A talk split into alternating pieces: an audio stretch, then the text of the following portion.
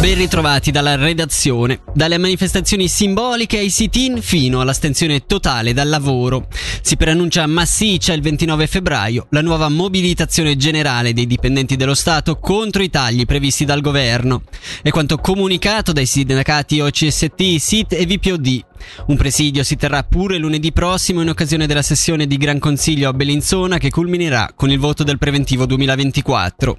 Al, al sindacalista OCST Xavier Daniel abbiamo chiesto quanto sia plausibile l'evenienza di uno sciopero generale. I settori colpiti sono molto eterogenei fra loro. La volontà nostra è quella di dare la massima libertà a ognuno di potersi esprimere e quindi di poter canalizzare la rabbia che in questi mesi è stata fortemente manifestata. Non escludo, anzi mi aspetto che ci siano dei settori professionali che potrebbero assolutamente manifestare con un'astensione completa dal lavoro, quindi con un disservizio generale.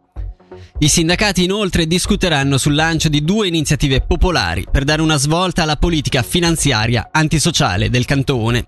La prima ha come obiettivo l'abolizione del decreto Morisoli, mentre la seconda sarebbe un'iniziativa popolare volta a creare un moltiplicatore unico per le persone giuridiche.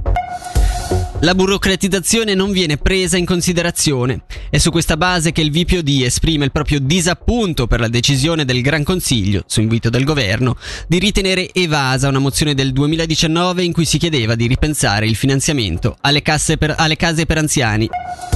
Natale 2024. Il cantone ha approvato le aperture domenicali dei negozi il 15 e il 22 dicembre, così come richiesto dalla Federcommercio.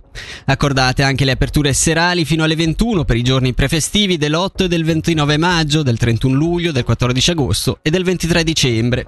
Nel corso dell'anno saranno previste altre due aperture domenicali, così come deciso in votazione popolare lo scorso giugno, ma le date di quest'ultime devono ancora essere definite. Infine parliamo di sport, più precisamente di sci alpino perché è arrivato il 42esimo successo in Coppa del Mondo per Lara Gutberami. Nel gigante di Plan de Corones la ticinese si è imposta sulla neozelandese Alice Robinson e sulla svedese Sara Hector, giunte a pari merito al secondo posto.